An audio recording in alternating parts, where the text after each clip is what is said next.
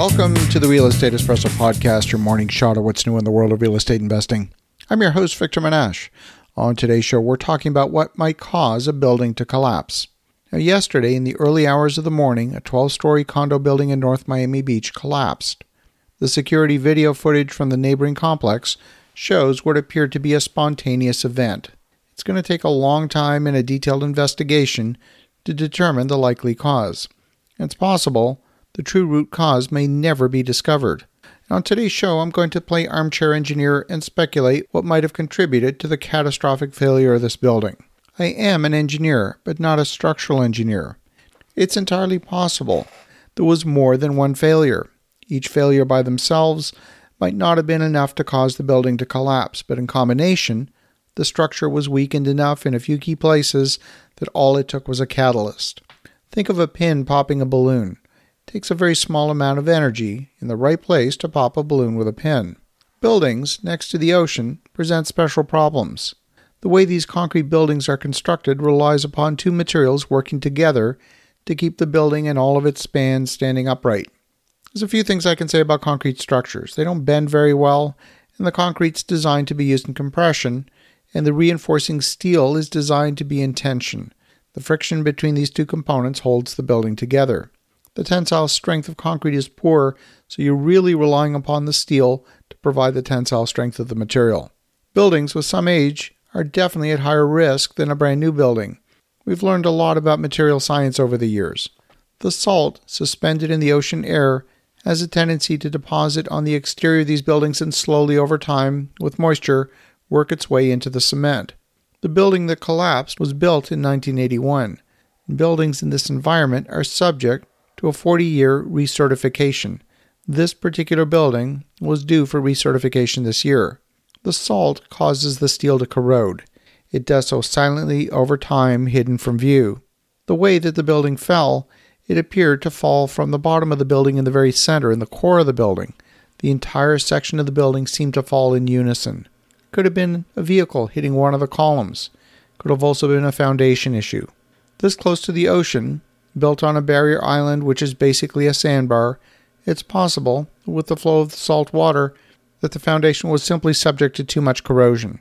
Typically, buildings this close to the water are built on auger friction piles. These piles are drilled with an auger. Then a steel mesh is put down in the hole and cement is poured in each hole, creating a column of cement that's usually about two feet across. These piles are then tied together at the ground level by a layer of concrete and steel. The piles are held in place by friction with the surrounding soil and the sand.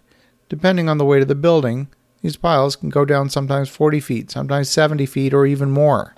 Some of the major differences since 1981 have been to improve the hurricane resistance of buildings. This is mostly changes to the building envelope. Not that much has changed in terms of the structural design of buildings. But in high salt environments, the structural steel that's delivered to the site lately has a protective coating that's designed to protect the steel from the corrosive elements. Now, I don't know whether this type of epoxy coated steel was used in this case, but recent studies have shown that this type of protective coating sometimes has caused more damage than it was trying to help. Instead of the rebar corroding uniformly across its entire length, you sometimes get acute corrosion in small isolated pockets.